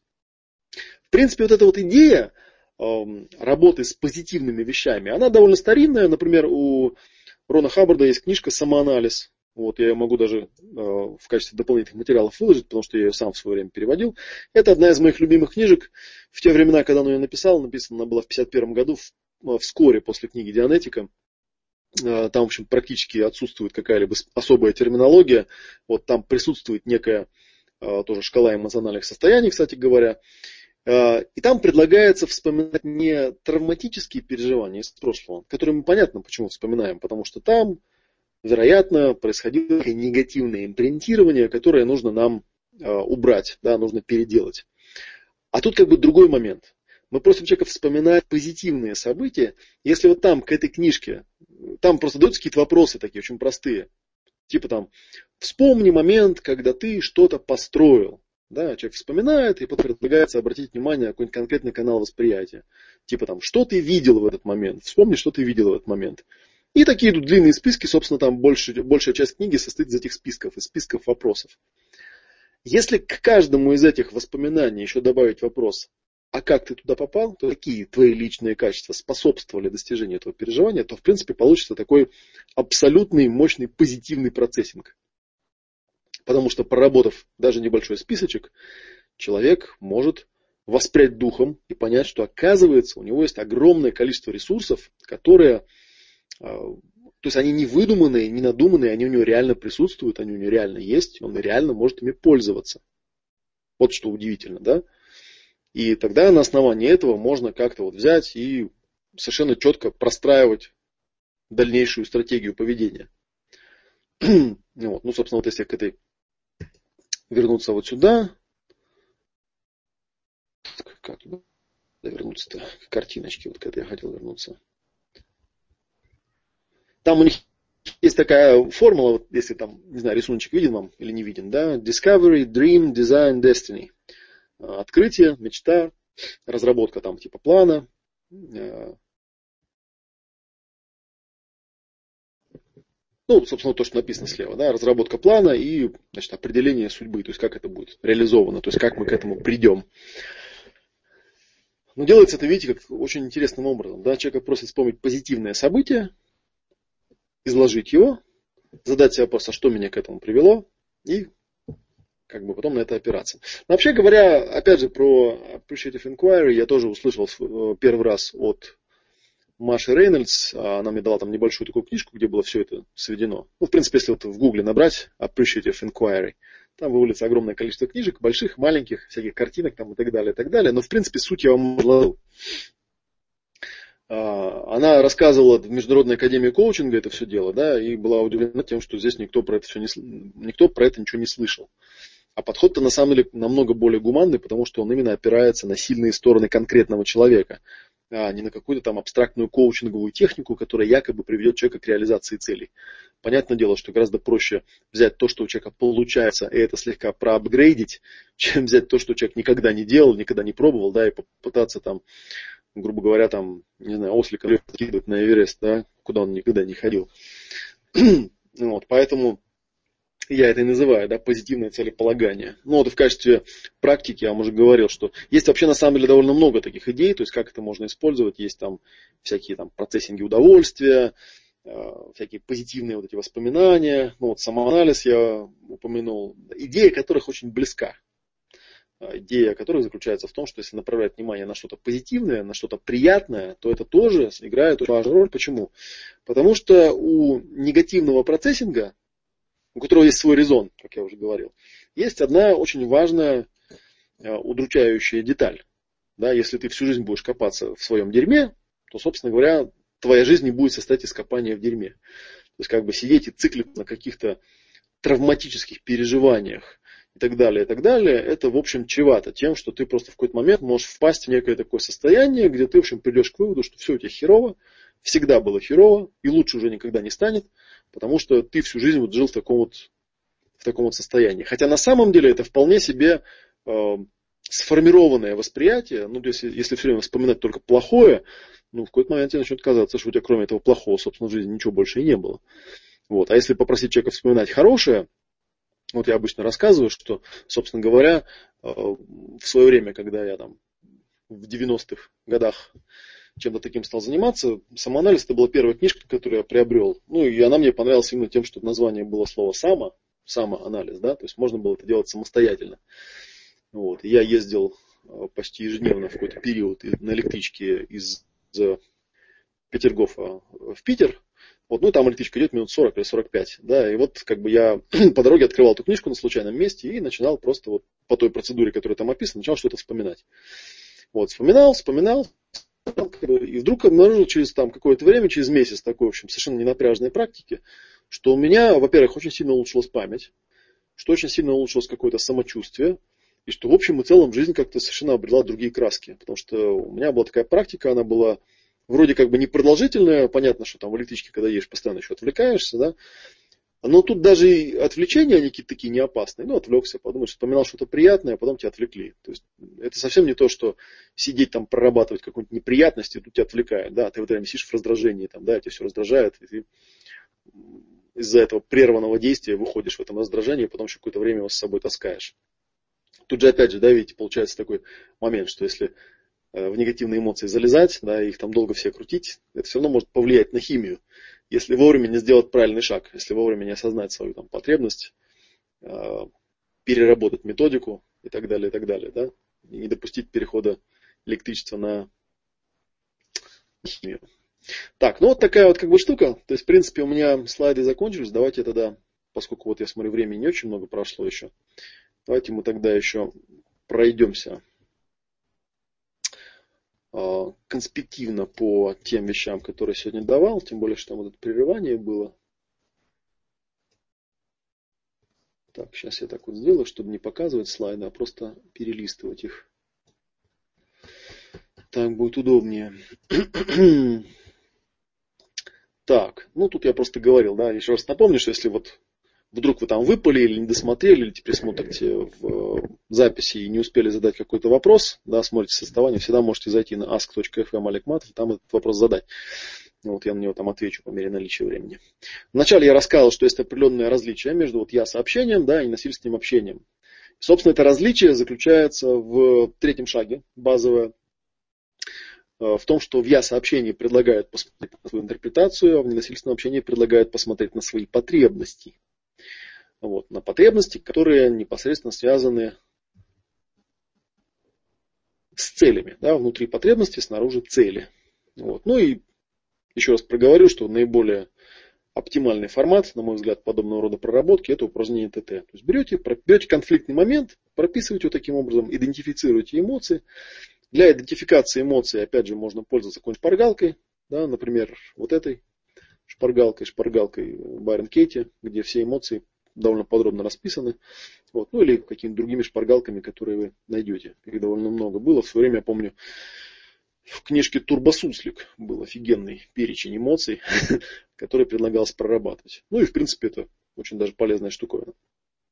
И таким образом, да, вот мы и получаем, собственно говоря, методику э, самопознания через изучение конфликтов, разрывов и вот всякого такого прочего. Так, что-то там в скайпе понаписали. Сейчас я на другой экран переведу. Это, видимо, связанное было с разрывом.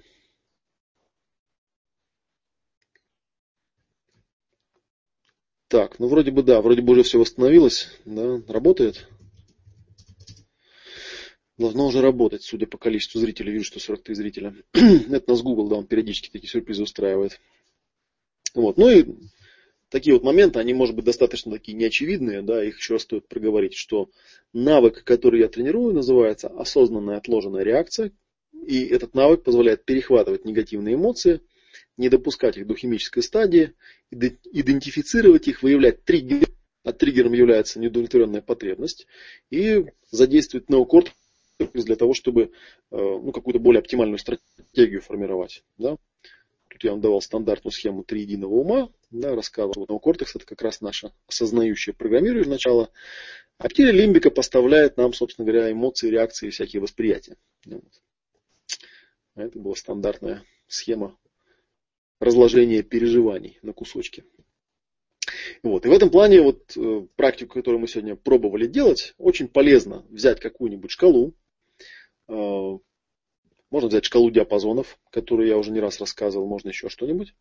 Вот, взять себе, заготовить вот такие вот фигурочки, да, и прорисовать. Вы это делаете для себя. То есть нас здесь не интересует та вот статистика, которую мы показывали на этом сайте. Нас интересует, как конкретно вы переживаете конкретную эмоцию. И еще нас интересует еще один важный момент. За каждой эмоцией скрыто определенное намерение. Но фишка в том, что эмоцию-то почувствовать гораздо проще, чем намерение. Намного проще, потому что эмоция появляется очень быстро. А чего эта эмоция хочет, то есть чего эта моя рептилия или лимбика захотела, то есть на что она среагировала, это я не сразу пойму. А вот эмоцию я выкуплю сразу. И если у меня есть какой-то инструмент, то есть если я вот посижу, попрактикую, вот сейчас будет практика, сейчас э, будут у нас выходные, длинные-длинные, да, вот можете взять и попрактиковать взять прям материальчики, да, выписать какие-нибудь эмоции, которые вам интересны, и попробовать их попрописывать. Да, и написать к каждой эмоции, как она ощущается в теле, и какой шаблон поведения обычно с этим связан. Да. Если я раздражаюсь, я начинаю орать. Если я это раздражение перехватываю на подлете, то я могу и не орать. Знаете, как в том анекдоте, как про Чукчу, который достиг просветления, вот, и вернулся в родную свою Ярангу. Его там спросили, Вася, ну как это вот достичь-то просветления? Вот, а он стоит и думает, как же это вот объяснить-то односельчанам? Они ж темные люди. Что такое просветление? И потом пришла в голову одна мысль, он там берет ближайшего своего там приятеля, говорит, Вань, вот смотри, сейчас тебе на примере, вот ты когда по тундре на нартах едешь, ты что делаешь? Он говорит, я пою. Он говорит, вот. А я просветленный. Я хочу пою, а хочу не пою. Вот так вот так и здесь получается, да, то есть когда у меня возникает какая-то эмоция, я хочу ору, хочу не ору, да? хочу реагирую, хочу не реагирую, потому что, собственно, у меня есть выбор. И вот эта вот самая отложенная осознанная реакция, она и олицетворяет собой наличие выбора некого в поведении, которое отсутствует у человека низко дифференцированного, плохо осознающего свои эмоции. Так, это была картинка с тепловой картой, которую тоже, в общем, люди похожую практику сделали.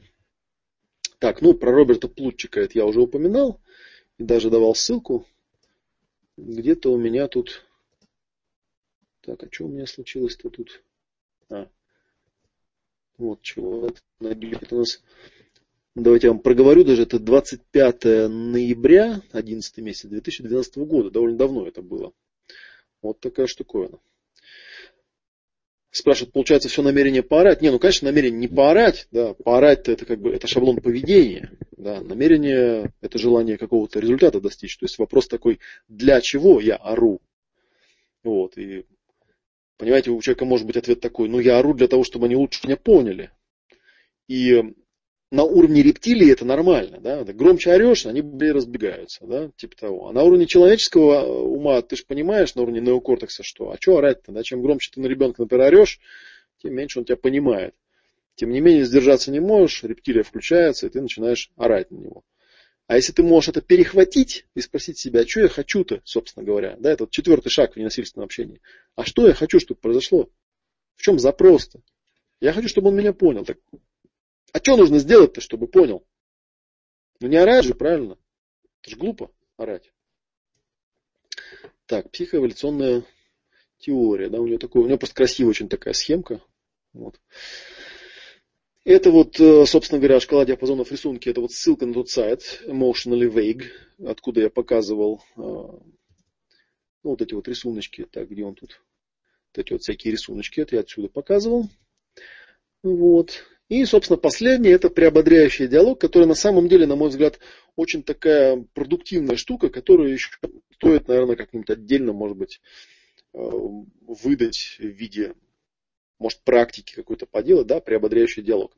Хотя я вам, вот, в принципе, проговорил э, важный момент, что, собственно, можно взять какую-нибудь классическую методу, типа хаббардовского самоанализа, где предлагается вспоминать приятные, позитивные событий из прошлого, и в отношении каждого из этих событий, ну, позадавать какие-нибудь такие вот вопросики, да, стиля, какие мои личные качества способствовали тому, что это произошло, что там во мне такое было. Ну, возможно, иногда у вас и не будет никакого ответа на этот вопрос, да, ну, по возможности, что называется.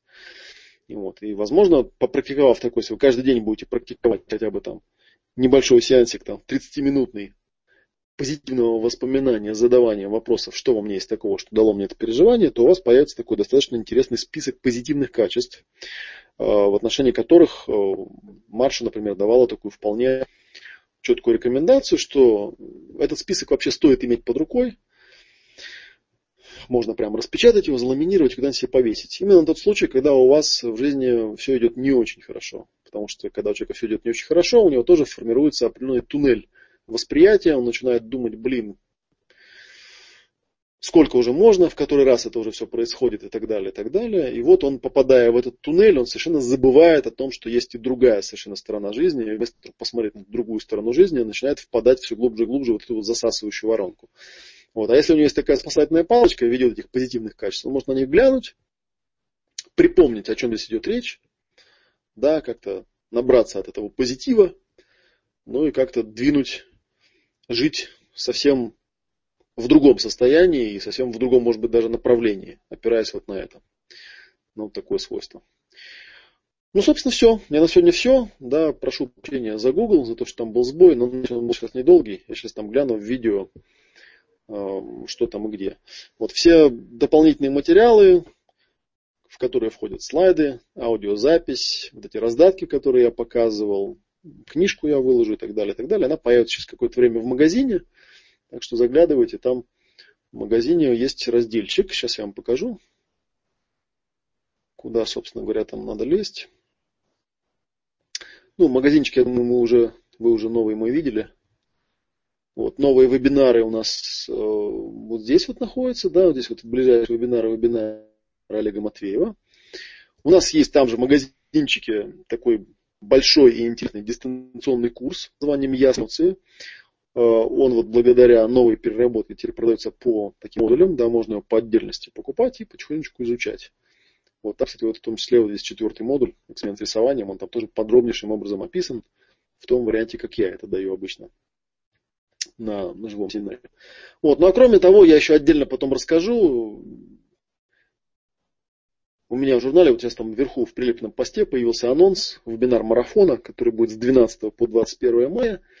Так, 12 по 21 мая. То есть сразу после праздников и 10 дней подряд, каждый вечер я буду рассказывать вот по тем темам, которые там расписаны, эм, различные процессы, подходы, процедуры, что можно делать при болезнях и травмах. Вот, если вы в магазин опять же зайдете, тут вот он в ближайших моих вебинарах лежит, вебинар Олега Матвеева. Вы говорите, что там 10 вебинаров, если вы их все сложите в кучку, то магазин вам насчитает там приличную достаточно скидку. То есть все вместе они будут стоить не 4500 рублей, а 3600. Там скидка 20, по-моему, процентов или чуть побольше. Вот. Приходите, я буду рассказывать их. Ну, я напоминаю, что все эти вебинары, конечно, будут и в записи, вот, и к ним будет достаточно подробная, подробный раздаточный материал. То есть все прям раздатки, все вот это вот будет. Вот. А материалы к нынешнему семинару, ну, мы закончим сейчас небольшую символическую плату, выложим просто, так сказать, за труды, что я в кучу собрал и выложил. Ну все, пожалуй, на сегодня все. Всем спасибо. Надеюсь, вам что-нибудь интересного сегодня рассказал. Вот. Ну и, наверное, мы уже до праздников не увидимся в прямом эфире. Вот, поэтому я вам желаю хороших выходных, хорошо отдохнуть, поесть шашлычков, отпраздновать 1 мая и все такое. С вами был Олег Матеев, и это был вечерний ОМ номер 12, посвященный эмоциональному интеллекту. Спасибо за ваше внимание и до новых встреч.